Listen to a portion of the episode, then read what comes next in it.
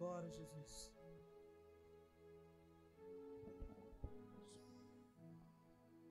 Paz, paz do nosso Senhor Jesus, queridos irmãos, irmãs. Queria que você abrisse, abrisse a sua Bíblia na carta aos Colossenses, no capítulo 1. Carta aos Colossenses, capítulo 1.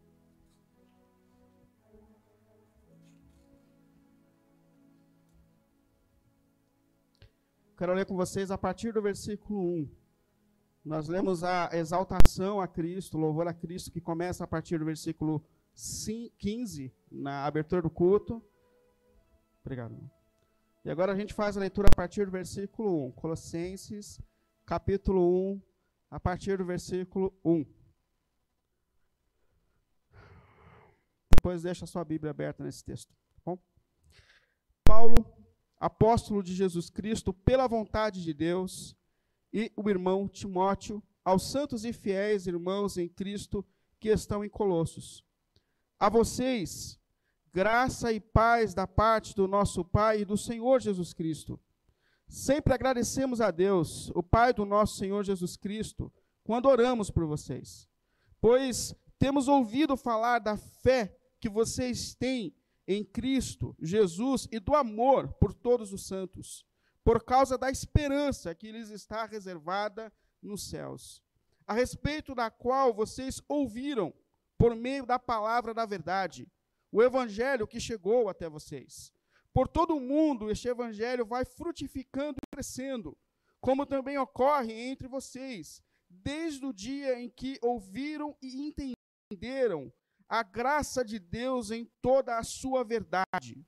Vocês o aprenderam de Epáfras, nosso amado cooperador, fiel ministro de Cristo, para conosco, que também nos falou do amor que vocês têm no Espírito. Por essa razão, desde o dia em que ouvimos, não deixamos de orar por vocês e de pedir para que sejam cheios do pleno conhecimento da vontade de Deus com toda sabedoria e entendimento espiritual.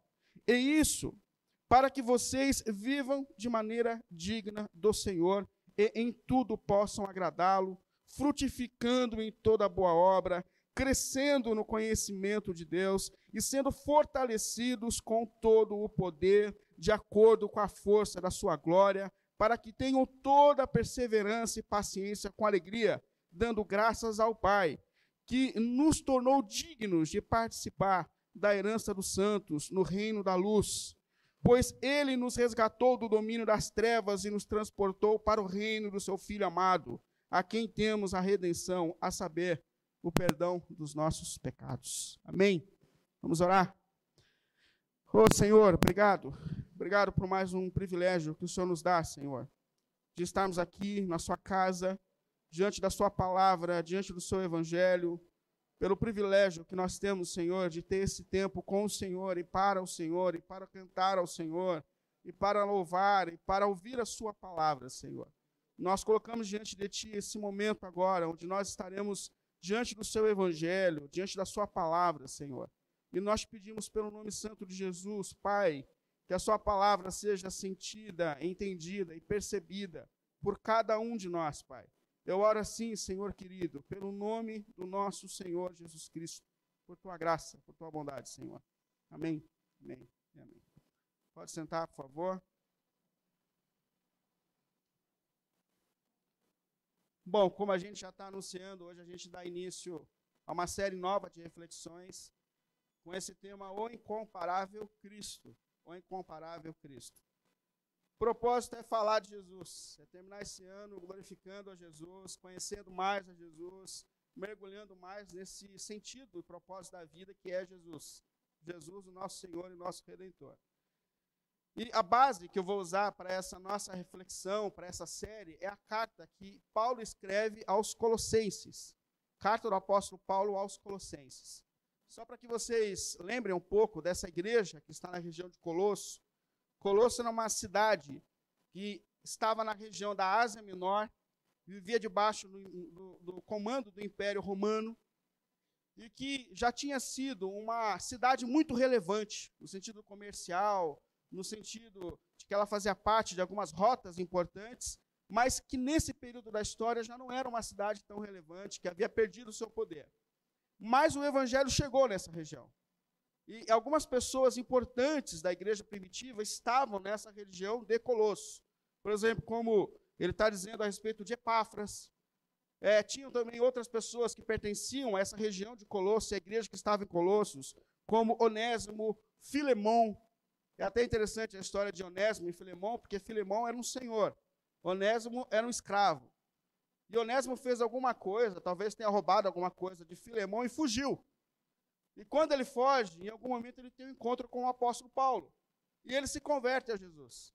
E agora ele precisa voltar para o senhor dele que está em Colosso. Então ele volta com essa carta em mãos, junto com Epáfras, é, a essa igreja. E também volta com uma outra carta, que é a carta direcionada a Filemão, que Paulo escreve pedindo para que Filemão tenha paciência e perdoe o seu servo Onésimo, porque agora eles são irmãos em Jesus Cristo. Então, existem algumas pessoas importantes dentro dessa, dessa região, dentro dessa comunidade que estava em Colossos. É, essa igreja ela foi fundada, iniciada pela pregação de Epáfras. Se você olhar aqui no versículo 7 do texto que nós lemos, o apóstolo Paulo fala que eles aprenderam o evangelho de Epáfras, que é um fiel e amado cooperador, ministro do evangelho de Jesus Cristo. Então, Epáfras, discípulo de Jesus, prega o evangelho de Jesus nessa região. Então, esses irmãos, algumas pessoas começam a se converter naquele lugar e a seguir a Jesus. E por que, que essa carta é escrita a essa igreja? Qual é o propósito de Deus ao escrever para essas pessoas dessa região? Sabe que, normalmente, as cartas são escritas porque problemas estão acontecendo nas igrejas. Então, se você ler Tiago, Hebreus, é, as cartas do apóstolo Paulo, você vai perceber que sempre tem alguma coisa estranha acontecendo nessas comunidades locais. E essas cartas eram escritas para trazer de novo esses irmãos à vontade do Senhor. É trazer de novo esses irmãos à palavra do Senhor, ao próprio Senhor. Então existiam heresias, existiam falsos mestres que se levantavam nessas comunidades, é, existia o legalismo que às vezes queria invadir essas comunidades, que é essa tentativa de algumas pessoas de trazer de volta para a igreja algumas coisas do ritual do Antigo Testamento. Então, a todo tempo, é, essas cartas são escritas justamente para ajudar a igreja a continuar na vontade do Senhor, seguindo a Jesus, segundo a palavra de Jesus. E quais eram os problemas específicos dessa comunidade que estava em Colosso? Por que, que essa carta é escrita? É, eu não vou me aprofundar muito nos problemas, porque enquanto a gente estiver expondo esses problemas que existiam aqui, é, a gente vai se aprofundar mais é, nesses problemas que surgem nessa comunidade local. Mas pelo menos três questões eu percebo aqui para que a gente entenda o que Paulo está falando, o que Paulo está tentando combater dentro dessa igreja. Primeiro, existia um gnosticismo platônico que invadia essa igreja, que invadiu muito as igrejas primitivas. Era um pensamento filosófico. É, pessoas que já vinham para a comunidade com a mente formatada por algumas linhas de pensamento e, e que queriam trazer esses costumes, esses pensamentos para dentro da comunidade. Por exemplo, os gnósticos, eles tinham uma coisa platônica de que tudo que é material é ruim. Então eles motivavam todo mundo a, por exemplo, lutar contra o corpo. Por quê? Porque a matéria é ruim, o corpo é ruim. Trabalha a questão intelectual, trabalha a questão da sua alma. Por quê? Porque o seu corpo não presta, o seu corpo é ruim. Então, por exemplo, eles ensinavam para essas pessoas que Jesus não tinha encarnado de verdade. Por quê? Porque se ele encarnou, o corpo é ruim. Então Jesus não era bom. Então a encarnação de Jesus é uma encarnação mais ou menos. Eles não diziam para esses, para esses irmãos que Jesus de fato era Deus. Ele era Deus, mas era um ser criado, é um Deus com D menor, né, com D minúsculo. É, e um dos problemas que eles estavam enfrentando é justamente esse, essa influência do gnosticismo que vem de uma maneira muito intensa sobre as comunidades do primeiro século e que até hoje tem a influência na teologia de muitas seitas do nosso tempo. É, um outro problema que estava acontecendo na igreja de Colossos é um falso judaísmo que se estabelecia entre eles. Algumas pessoas persistiam em trazer de novo o ambiente cerimonial da lei de Deus para o culto do Novo Testamento. A gente sabe que a questão moral da lei, ela deve ser aplicada à vida daqueles que foram redimidos. Porque a lei de Deus ensina a gente a viver como pessoas livres. Mas o ambiente do culto do Antigo Testamento não serve para os irmãos na nova aliança. Por quê? Porque eles eram símbolos de Cristo, do que Cristo faria na cruz. Mas em Jesus, tudo aquilo que estava relacionado ao ritual do Antigo Testamento se cumpriu. Jesus é o cordeiro definitivo de Deus, Jesus é o mediador, Jesus é a habitação de Deus, tudo em Cristo supriu. Então aquela parte da lei, ela não cabe a esse contexto que nós estamos. É, às vezes a gente vê ainda algumas igrejas com o pessoal se vestindo meio, mais ou menos sacerdotes, já vi alguns irmãos pregando com cajadinho e algumas coisas assim. Essas coisas não cabem no contexto do Novo Testamento, porque em Cristo todas elas se cumpriram. A gente celebra o Cristo que já veio, eles celebravam o Cristo que viria. Essa é a grande diferença no culto. Então, mas algumas pessoas persistiam em trazer esses rituais para o culto do Novo Testamento. Era um sincretismo religioso, uma mistura de coisas que aconteciam na celebração.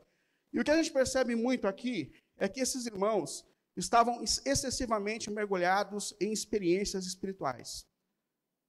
É, essa é a grande questão que está aqui. Eles estavam mergulhados em, em experiências novas, em coisas novas, em unções novas, em manifestações novas. E, e o apóstolo Paulo, então, escreve a essa igreja tentando trazê-la de novo a Jesus Cristo. Por quê? Porque quando até a experiência prevalece numa comunidade, isso pode se tornar uma idolatria. A gente pode vir à igreja para sentir alguma coisa, não para adorar Jesus Cristo. A gente pode vir para a igreja para buscar aquilo que é sempre centrado em nós mesmos e não na pessoa e na palavra de Jesus Cristo. Então, o que, que o apóstolo Paulo faz para trazer de novo essa igreja para o centro da vontade de Deus e para a vontade de Deus? Ele fala como Jesus é o centro das nossas vidas, como Jesus é o centro dos nossos cultos. Ele fala da supremacia de Cristo sobre tudo, porque até os anjos estavam sendo adorados por esses irmãos. Eles falam: não, não, é Jesus o único digno de ser adorado. É Jesus o centro da nossa igreja, é Jesus o centro da nossa celebração, mostrando que nenhuma força existente, seja espiritual ou seja humana, é comparável a Jesus, como Senhor absoluto da criação e sustentador absoluto da criação. Que Jesus é o Criador, Jesus é o sustentador e Jesus é a razão de tudo que existe, Jesus é a razão de tudo que há. Antes da gente partir para aquele trecho de exaltação a Jesus, onde o apóstolo Paulo então apresenta essa igreja a glória de Jesus, a honra de Jesus, a supremacia de Jesus, eu queria olhar com você um pouco o contexto que Paulo deu a esse texto. Então, olhando desde o primeiro versículo, primeira parte do texto, o apóstolo Paulo se apresenta essa igreja. Ele é o Paulo, é, é o apóstolo de Jesus. E, e ele está junto com Timóteo. Ele está validando a autoridade que Timóteo também tem como pastor da igreja.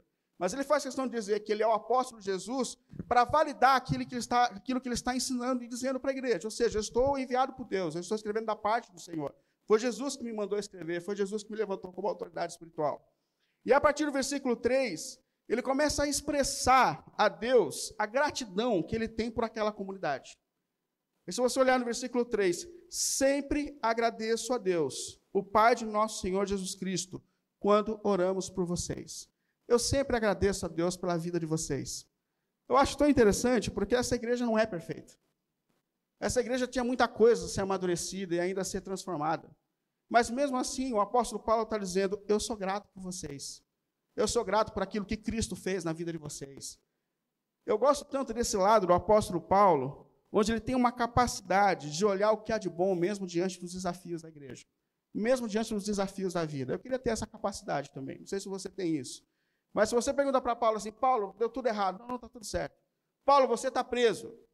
Deus me deu uma nova oportunidade de pregar o evangelho num lugar novo para gente nova. Quem dera que a gente olhasse, você perdeu o emprego, falou, não, Jesus vai me dar um lugar novo, onde eu vou manifestar Cristo num lugar novo. Se a gente tivesse essa capacidade? Então, mesmo diante de uma igreja problemática, difícil, Paulo fala, eu sou grato a Deus pela vida de vocês, porque vocês foram alcançados pelo Evangelho, vocês foram alcançados pela graça de Deus e existe um momento de gratidão. Eu não sei se você é grato pela igreja.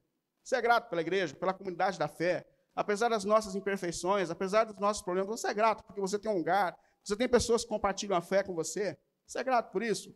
E não só Paulo é grato por aquela igreja, apesar das suas imperfeições, mas ele fala que ele intercede por aquela, igreja. Ele fala: Eu oro continuamente por vocês, eu intercedo continuamente por vocês, para que o propósito de Deus se realize na sua vida. E eu gosto tanto disso porque é tão difícil a gente destacar os defeitos, os problemas de uma comunidade, os problemas de uma igreja, mas como é difícil também a gente orar por essa igreja, interceder para que a vontade de Deus se cumpra nela, para que ela cresça dentro do propósito de Deus. Então Paulo olha para aquela igreja problemática e fala: Eu estou orando por vocês, eu estou feliz, porque apesar dos defeitos de vocês, vocês foram alcançadas pela graça salvadora de Jesus Cristo e vocês fazem parte do reino de Deus. Então, primeira coisa, gratidão. Gratidão a Deus por aquela comunidade, gratidão a Deus pela vida daqueles irmãos e irmãs que estavam em Cristo Jesus. Segunda parte, ele fala sobre qual é o propósito de Deus para a igreja. Eu gosto disso, porque, primeiro, ele fala: eu oro por essa igreja. Mas ele ora para quê? Para que o que aconteça no meio dessa comunidade? Qual é o propósito da oração? Aliás, qual é o propósito de Deus para a igreja? Para a comunidade que foi redimida? O que, que Deus espera de nós? Aí, a partir do versículo. A partir do, do próximo versículo aqui, ele começa então a descrever qual é o propósito que ele tem para aquela igreja e o que ele pede a Deus para que aconteça naquela comunidade local. Versículo 10. Isso para que vocês vivam. Presta atenção no que Deus está pedindo para aquela igreja. Qual é a intercessão de Paulo para aquela igreja? Eu oro a Deus, versículo 10, para que vocês vivam de maneira digna do Senhor Jesus e que vocês possam agradá-lo em tudo. E que vocês deem frutos de boa obra para a glória de Deus. Então, a primeira coisa que Paulo quer, qual que é a oração de Paulo? Qual é o desejo de Deus para uma comunidade local? Primeira coisa, que vocês sejam transformados e que vocês sejam cheios de conhecimento da vontade e do propósito de Deus. Eu acho isso tão importante, irmãos, porque a gente tende a construir uma igreja à nossa imagem, à nossa semelhança. Eu achei interessante que o pastor Eleilton, há pouco tempo, veio dar uma palestra para a gente aqui, e em algum momento ele citou uma pesquisa que foi feita na igreja. E uma pesquisa feita sobre aqueles que foram embora da igreja, que não fazem mais parte da igreja. Eu achei interessante isso. E ele falou que mais ou menos 30% daqueles que um dia foram embora da igreja, da IAP, eles foram embora porque a igreja não é mais tradicional. O problema da igreja é que a gente abandonou alguns costumes. Ah, sinto falta daquela igreja, dos modos, dos costumes, é, da roupa, do jeito, dos horários. Eu sinto falta disso. Então, para mim, a igreja perdeu sentido quando ela deixou a sua tradição. O problema é que, quando eles falaram com outra parte daqueles que um dia abandonaram a igreja, sabe qual foi a resposta deles? Quase igual ao número a igreja é parada no tempo. A igreja não se moderniza. A igreja não se adequa às mudanças. Percebe como isso é difícil? Se, se dependesse, a gente ia lutar para uma igreja parecida com a gente.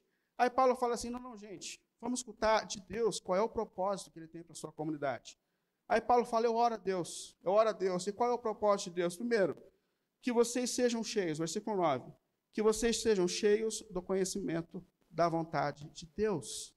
Percebe isso? Que vocês conheçam a cada dia mais a vontade de Deus, a palavra de Deus, os propósitos de Deus. Essa é a oração primária que ele faz. Paulo não fala para eles, mergulhem mais ainda nas experiências que vocês estão vivendo. Não, não, ele fala, não, vocês precisam mergulhar no conhecimento da palavra de Deus. A gente precisa crescer no conhecimento da palavra. Isso é um propósito de Deus para a igreja. Que a palavra seja exposta, ensinada, e para que ela consiga confrontar as nossas mentes e corações com os princípios do evangelho do reino de Deus. E não só que nós sejamos cheios de conhecimento, ele continua, versículo 10. É, e isso, para que vocês vivam de maneira digna e em tudo possam agradá-lo. Agradá-lo quem? O Senhor. Frutificando em toda boa obra, crescendo no conhecimento. Segundo ponto, transformação. Percebe? Não é só conhecer a palavra, mas é ser transformado por essa palavra. Porque conhecimento por conhecimento só incha. Só deixa a gente obeso teologicamente. Mas não é só isso que Deus quer, Ele quer que, à medida que nós conheçamos, as nossas vidas sejam transformadas pela palavra, pelo conhecimento é, da verdade. E à medida que a gente vai conhecendo, nós passamos, passemos a viver de uma maneira nova, diferente. É só aqui que o Evangelho faz sentido para a nossa vida. E sabe o que eu acho interessante? Que ele coloca para a gente que o que fortalece a gente na vida para você que tem passado um momento difícil, para você que não tem conseguido resistir às tribulações dessa vida, para você que é tocado pelo desânimo, qual que é o caminho para você ficar em pé? É viver a transformação, gente. É viver a transformação. Versículo 11. Para que, à medida em que vocês sejam transformados, sendo assim fortalecidos com o poder, de acordo com a força da sua glória, à medida que o Evangelho transforma a nossa vida, a nossa maneira de ser, a nossa maneira de falar, a nossa maneira de reagir diante das questões, aí sim nós vamos ficando em pé diante dos desafios que a vida nos traz. Eu acho incrível que Jesus, ele vai para aquele homem cheio de demônios, liberta ele dos demônios, mas ele olha para ele e fala assim: ó, muda de vida, muda a sua vida. Porque se você não mudar a sua maneira de ser, se você não mudar a sua maneira de falar, se você não mudar a sua vida, a sua situação vai ficar pior. Percebe isso? Ou seja, o que nos fortalece diante das forças espirituais que nos cercam, diante dos desafios da nossa vida, é não só o conhecimento da palavra, mas é a transformação que vem pelo conhecimento da palavra. Não adianta a gente ouvir, ouvir, ouvir e não deixar esse negócio entrar no nosso coração e mudar a nossa maneira de ser. Aí Paulo os motiva a entrar nesse caminho de transformação. Como? Por meio de um coração cheio de gratidão a Deus por aquilo que Deus fez por eles na cruz. É a gratidão que nos leva à transformação. Por isso ele fala no versículo 12: dando graças ao Pai, sejam transformados em gratidão a Deus, dando graças ao Pai que nos tornou dignos de participar da herança dos santos e do reino da sua luz. Por que, que nós somos transformados? Por que, que a gente luta para viver essa transformação de acordo com a palavra de Deus? Porque nós somos gratos a Deus. Percebe? A gente nunca é chamado por Deus para obedecer, para com medo de ir para o inferno. Não, a nossa obediência sempre é uma resposta àquilo que Deus já fez por nós. E é isso que Paulo está dizendo nessa igreja. Vocês já foram salvos. Vocês já foram alcançados pela graça de Deus. Agora vocês precisam viver essa transformação como uma resposta à graça de Deus que alcançou a sua vida. E ele tenta então conscientizar a gente a respeito do que Deus fez por nós, da intensidade, da profundidade é, do que Deus fez por nós na cruz do Calvário. Versículo 14. Ele nos transportou do reino para o reino do seu Filho. Ele nos tirou do reino das trevas e nos trouxe para o reino da sua maravilhosa luz, para o reino do seu Filho. A consciência de reino é extraordinária porque, biblicamente, todos nós já nascemos inseridos em um reino, que é o reino do mundo no qual nós estamos inseridos. Esse reino que já trouxe sobre nós princípios, valores, do que é sucesso, do que é ser feliz, do que é encontrar o sentido da vida, esse reino que está na nossa natureza corrompida pelo pecado, onde eu sou o rei de mim mesmo, eu sou a razão de tudo, a minha autorrealização, é o meu lugar, o meu trono, é, esse é o sentido da minha vida. Mas aí o texto fala, a Bíblia fala que Deus nos pega desse reino de mim mesmo e me traz para o reino de Jesus. Ou seja, não sou eu mais quem reina, é Jesus. Não é mais o mundo no qual nós estamos inseridos que reina sobre as nossas vontades, propósitos, desejos. É Jesus. É Jesus. Nós pertencemos ao reino de Jesus, porque Jesus é o Rei eterno, Jesus é o Rei que definitivamente se sentará no trono no fim de todas as coisas. Nós estamos aguardando esse dia, mas a realidade do futuro invadiu o nosso presente. Então, existem pessoas que estão nesse mundo corrompido, caído, mas que as suas mentes e corações já estão entregues ao Rei eterno. É isso que ele está dizendo. É desse caminho de transformação. E é isso que nós somos chamados. E para motivar a gente a entrar nesse caminho de transformação, ele apresenta então a supremacia de Cristo sobre tudo. Para que a gente tenha coragem de abandonar as nossas rédeas e chegar até Jesus dizendo: Senhor, está aqui a minha história, está aqui a minha vida, está aqui o meu futuro. Para que você e eu, nós temos de fato a coragem de dizer: Não, o Senhor é o Senhor da minha vida. Ele traz então a supremacia de Cristo sobre tudo que existe, sobre tudo que há. E esse trecho aqui do texto, provavelmente, era uma música que era cantada entre os irmãos da comunidade primitiva. Se você observar na sua Bíblia, o texto ele fica numa letra diferente, é, destacando que aquilo provavelmente é um texto que Paulo tirou de algum lugar e trouxe para cá. E aqui eu fico pensando como é importante que a gente tenha uma música que coopera com uma teologia saudável que eu vou falar, eu prego, prego, prego, acho que ninguém lembra, nem eu às vezes lembro do que eu preguei, mas a música a gente canta durante a semana, não é verdade? A música a gente coloca no carro. Então, como é importante uma música que se, se integra com aquilo que está sendo pregado. Então, essa provavelmente é uma música de exaltação a Jesus, por quem Ele é, que nos chama a viver essa transição do reino de nós mesmos, do reino das trevas, e a entregar a nossa vida a Jesus Cristo, apresentando a supremacia de Cristo sobre tudo e sobre todos. A partir do versículo 5, aliás, a partir do versículo 15. Foca aí na sua Bíblia. A supremacia de Cristo sobre tudo. Primeiro, versículo 15. Ele é a imagem do Deus invisível. Ou seja, Jesus é a revelação máxima de Deus. Jesus é tudo o que nós precisamos conhecer a respeito de Deus. A Bíblia fala que ninguém viu Deus. Mas o máximo que nós vimos e conhecemos de Deus está revelado na pessoa de Jesus Cristo. Ele é o Deus, Deus encarnado, ele é o próprio Deus que entrou na história. A mente gnóstica não acreditava que Jesus poderia ser o próprio Deus criador, mas Paulo está dizendo, ele é o próprio Deus encarnado que invadiu a história, que entrou na nossa história. E não só isso, ele diz, ele é o primogênito, versículo 15, ele é o primogênito de toda a criação. A, a expressão aqui usada para primogênito não é que ele é o primeiro a ser criado, mas que ele é o principal, é a autoridade máxima de tudo que foi criado. O conceito de primogenitura dentro da Bíblia é, é essa ideia de que o filho mais velho ele é o senhor sobre a casa. Essa era a grande luta de Jacó com Esaú, porque Esaú nasceu primeiro. E Jacó sabia que Isaú tinha um direito legal de primazia sobre a casa, que quando seu pai faltasse, ele seria o senhor de tudo. Mas aqui o que o texto está dizendo é que Jesus naturalmente é o Senhor de todas as coisas. Ele é o Senhor da criação, ele é o Senhor dos astros, ele é o Senhor da natureza, ele é Senhor sobre os anjos que estavam sendo adorados naquela comunidade, ele é o Senhor de tudo na história. Ele é a primazia sobre tudo o que foi criado, sobre tudo o que foi criado. E mais, versículo 16: nele foram criadas todas as coisas. Nele foram criadas todas as coisas. Ou seja, Jesus é a fonte da vida. A criação tem a sua matriz em Jesus, tem o seu sentido em Jesus, a sua razão em Jesus. Ele é o Criador e Ele é o sustentador de todas as coisas. Por isso que eu, particularmente, não tenho medo do futuro, eu não tenho medo de governos. Eu não tenho, por quê? Porque o meu Senhor é a fonte da vida, inclusive dos bons e dos maus. O livro de Tessalonicenses fala que no fim da história, meus irmãos, é uma guerra. São forças terríveis se levantando contra a igreja e tal. Mas aí, de repente, Jesus levanta e com um sopro ele destrói todo o império das trevas. Com um sopro, gente. Mas por quê? Porque ele mesmo sustenta a vida. E a vida vai existir enquanto ele quiser, e as coisas serão, porque ele é o Senhor da história. Ele é o Senhor da história. Os que nós diziam, não, não, Jesus é um ser inferior. Não, não, ele é sobre toda a criação, o apóstolo Paulo está dizendo. Ele é o Senhor da criação, ele é o sustentador da criação. E não só é o Senhor da criação, como é a razão de tudo. Porque tudo foi criado por ele, e tudo foi criado para Ele. Para Ele.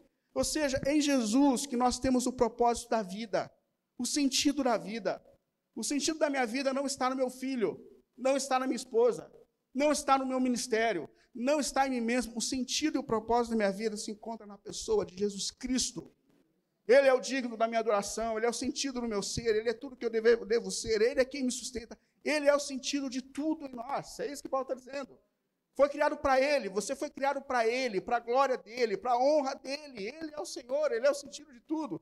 E não só isso, Ele é antes de todas as coisas, Paulo diz, versículo 17: Ele é aquele que é antes de todas as coisas. Ou seja, Jesus é o Deus eterno, irmãos. Ele é aquele que jamais desceu do trono e jamais há de descer. Ele é o sustentador de todas as coisas. Ele é o Alfa e o Ômega, Ele é o princípio e o fim. Olha, os reinos dessa terra passarão, mas o Senhor jamais saiu e jamais sairá do seu trono. Ele é o Senhor. Ele é o Senhor sobre tudo. 18. Ele é o cabeça da igreja. Ou seja, ele é o Senhor da igreja, não é o pastor. Quantas e quantas pessoas ainda estão firmadas em pessoas? Em pessoas que sustentam, que oram, que mantêm, que são a voz de Deus. Não, não, ele é o Senhor da igreja, ele é o Senhor da igreja. Sabe que um dos grandes problemas de Israel, no Êxodo, diante daquele bezerro de ouro que foi construído, não é a adoração ao bezerro, é a mediação do bezerro.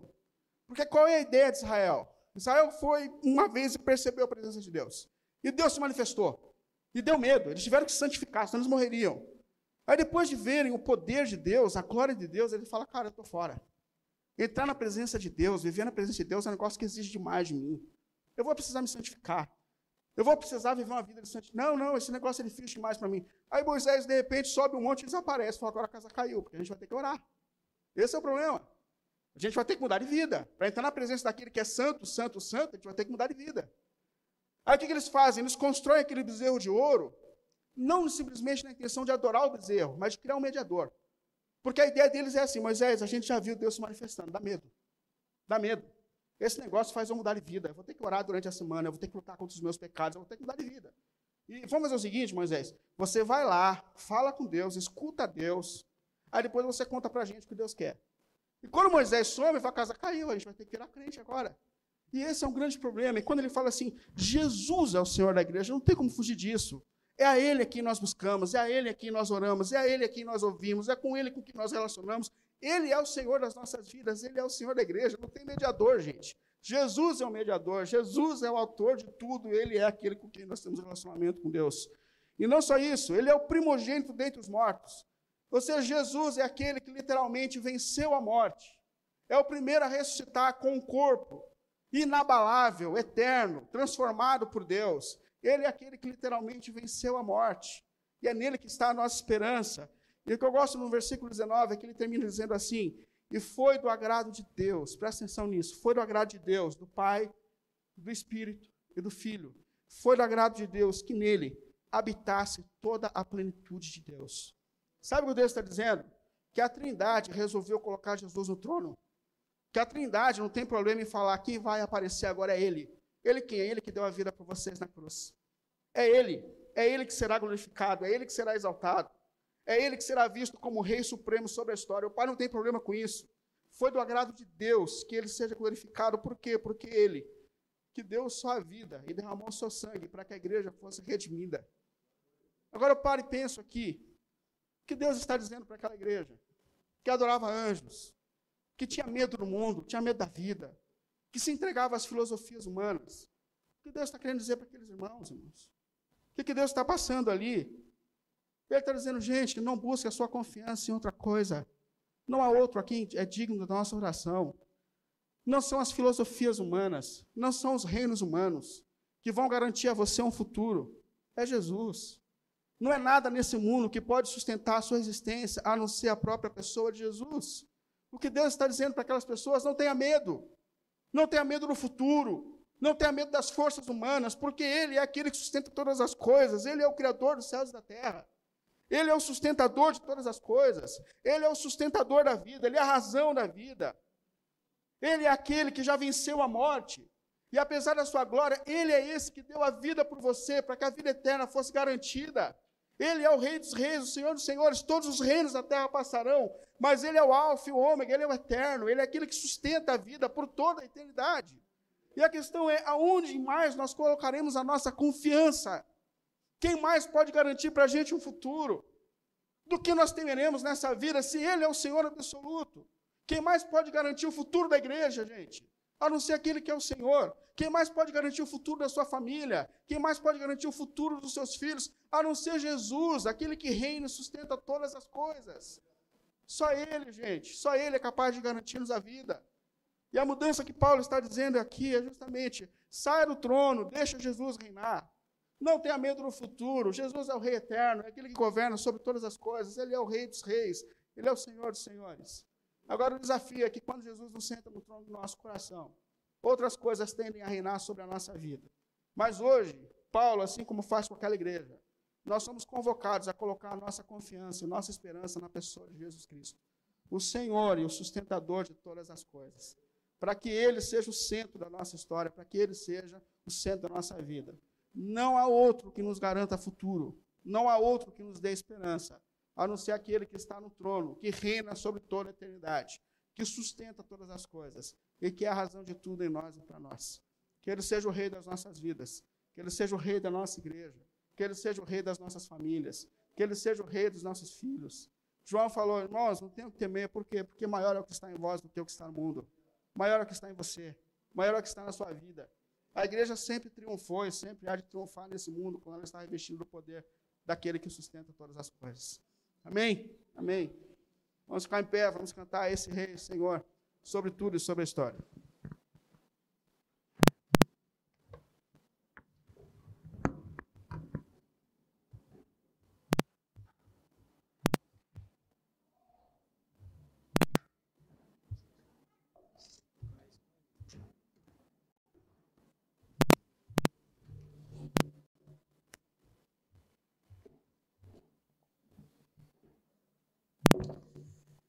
Aleluias. Vamos cantar. A gente acabou de ouvir a palavra que Jesus ele é, ele é tudo. Então a gente vai declarar, a soberania dele. Que ele é soberano sobre a criação, ele é soberano sobre nós, é soberano sobre tudo e todos. A gente vai louvar a Deus, dizendo que ele é soberano. Amém. Os céus manifestam a glória de Deus, o firmamento anuncia a glória das tuas mãos. Vamos louvar. Thank you.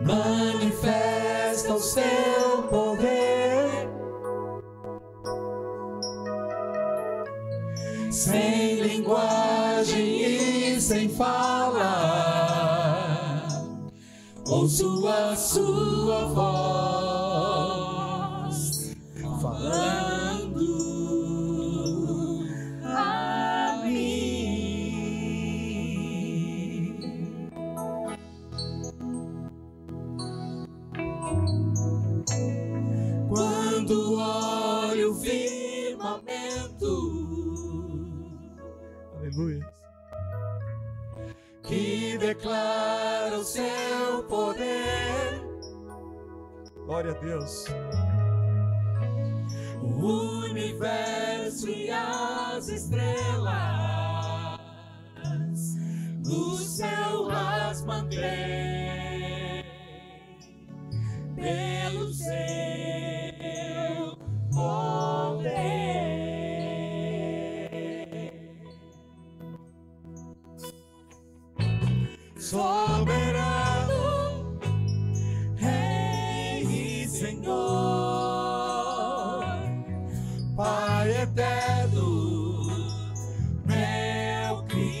Criador, Rosa de Saron, Estrela da manhã, El Shaddai. Adonai. Adonai, Elion. El Elyon,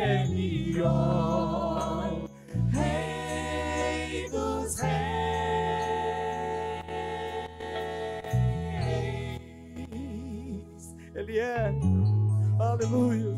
Muitas são suas promessas, Aleluia. foram feitas para nós. Mas cumprirá no tempo certo. Nada impossível é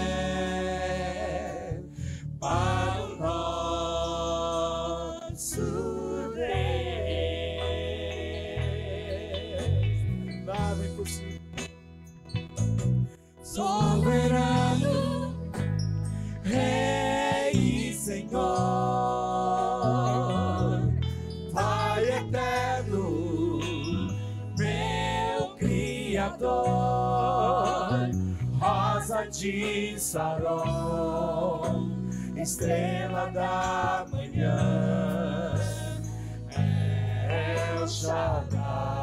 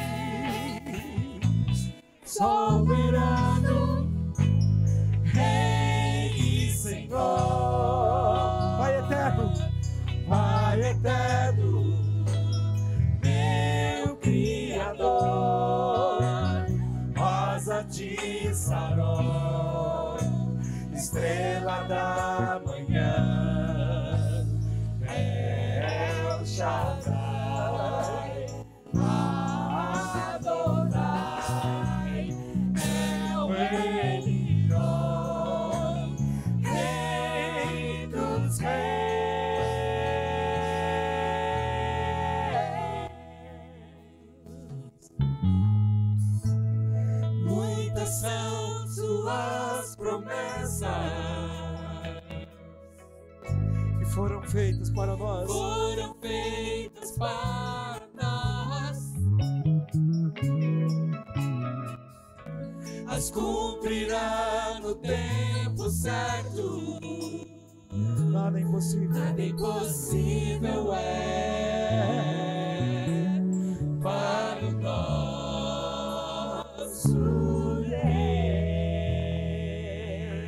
Deus. Nada é impossível. Nada impossível é para o nosso Deus. Nada impossível é. Nada, nada.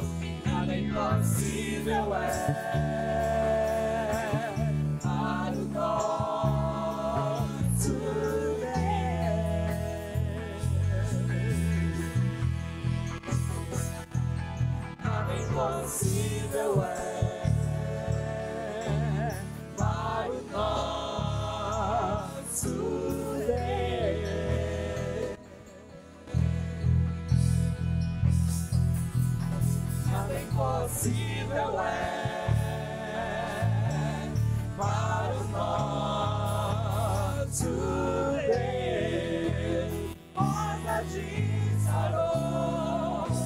estrela da manhã. El Shaddai,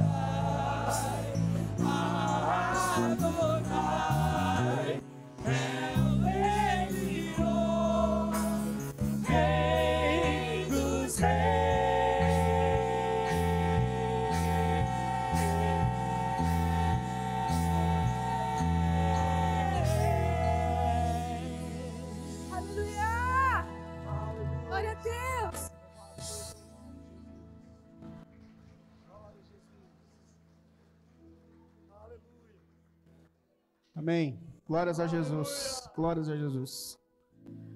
Uma coisa que preocupa o coração do apóstolo, eu creio que preocupa o coração do- de Deus também, é que se a gente não entregar o centro das nossas vidas a Jesus, outras coisas tomarão o sentido da nossa vida e tomarão o nosso coração.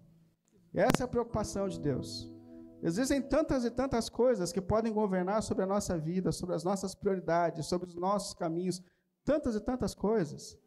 E uma coisa que evidencia que Jesus é o centro da nossa vida não são as causas pelas quais a gente luta, mas é a vida que a gente vive. É na vida que se manifesta quem é o Senhor da nossa vida e da nossa existência. E eu acho extraordinário ouvir Paulo dizendo que foi do agrado de Deus, da Trindade, entregar a Jesus toda a glória, toda a honra, ao Cordeiro que morreu e ressuscitou. Deus quis fazer de Jesus o rei, o centro que ele é. Mas ele quis que Deus, o Cristo, fosse glorificado no meio da igreja, fosse glorificado nas nossas vidas. Quando você imagina, se Deus quis fazer assim, nós também precisamos ter esse desejo, irmãos, de colocar Jesus no centro da nossa vida, de colocar Jesus no centro da nossa história, como a razão de tudo que nós somos, a razão do nosso trabalho, a razão da nossa família, a razão da criação dos nossos filhos, a razão, o sentido, o propósito da existência. Tem que ser Jesus e tem que estar em Jesus, porque esse é o propósito de Deus, esse é o propósito de Deus. Eu queria orar com você nesse momento, pedir para que o Espírito de Deus nos ajude nessa missão, que não é fácil. Sair do trono para Jesus reinar não é uma coisa fácil, não é uma coisa fácil. Mas Jesus é poderoso para fazer isso em nós. Jesus é poderoso para transformar os nossos corações. Jesus é poderoso para transformar as prioridades da nossa vida.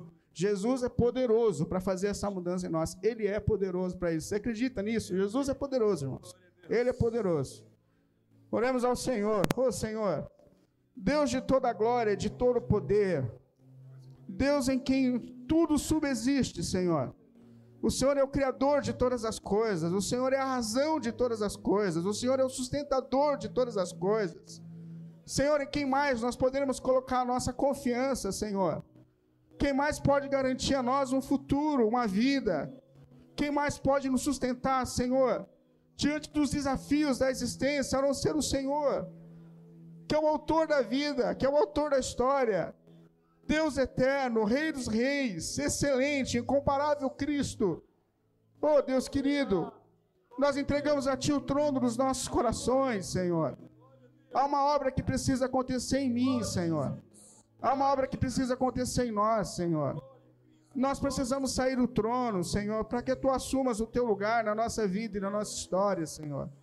Oh, Deus querido, nos ajude pelo poder do Teu Evangelho, Senhor, pelo poder do Teu Espírito, na direção da Sua palavra, Senhor. Nos ajude a viver essa transformação nas nossas histórias, Senhor.